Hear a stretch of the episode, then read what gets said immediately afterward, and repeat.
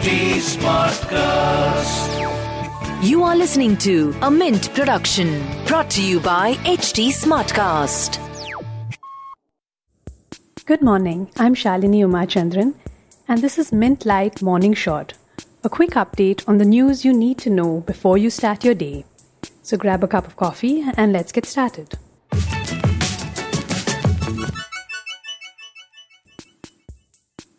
COVID 19 infections across the world crossed 35 million, even as India's numbers surpassed 6.6 million. The World Health Organization estimates that 10% of the global population may have been infected with COVID 19, which is far more than the official estimates from governments around the world. The global focus has remained on the health of US President Donald Trump, even as France plans to shut down bars in Paris Ireland is debating a return to full lockdown, and UK's Boris Johnson warned of a very tough winter because Europe is facing rising infections. The pandemic is stretching on, and economic recovery seems further away. Now, world governments, which splurged to blunt the virus's economic impact, are now coming up with plans that are more targeted and tactical in their approach. Until June, governments made spending plans for about $10 trillion to boost their economies, according to IMF estimates. Central banks raised it further with rate cuts, bond purchases, and other credit programs. IMF now estimates that this is about $2 trillion short of what's actually needed, with global output expected to shrink 4.9% this year. The IMF will issue updated forecasts ahead of its October 12th to 18th meetings.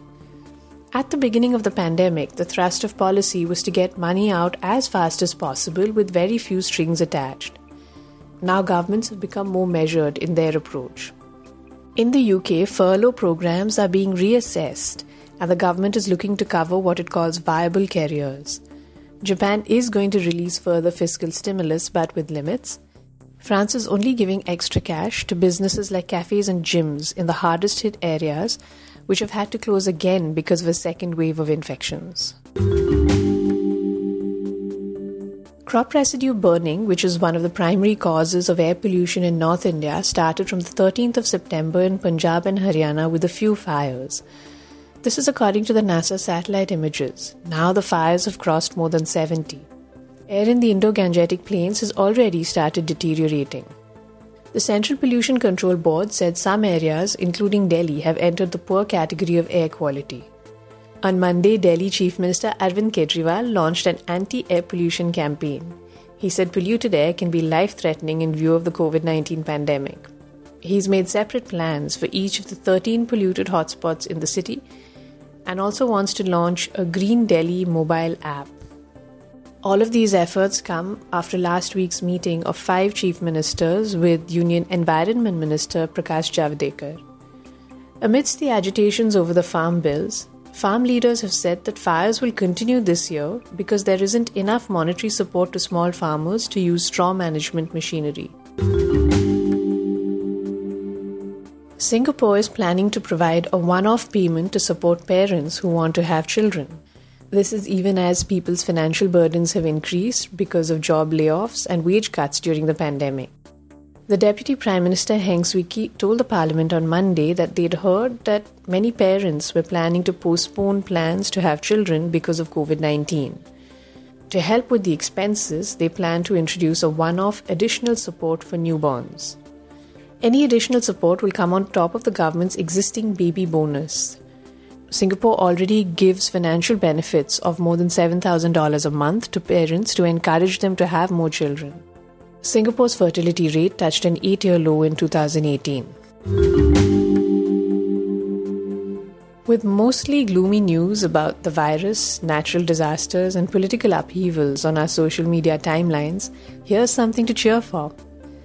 You can vote online for the fattest brown bear at Alaska's Katmai National Park. The annual Fat Bear Week will end today with the announcement of the fattest bear. It's a voting contest and an educational tool about the ecosystem.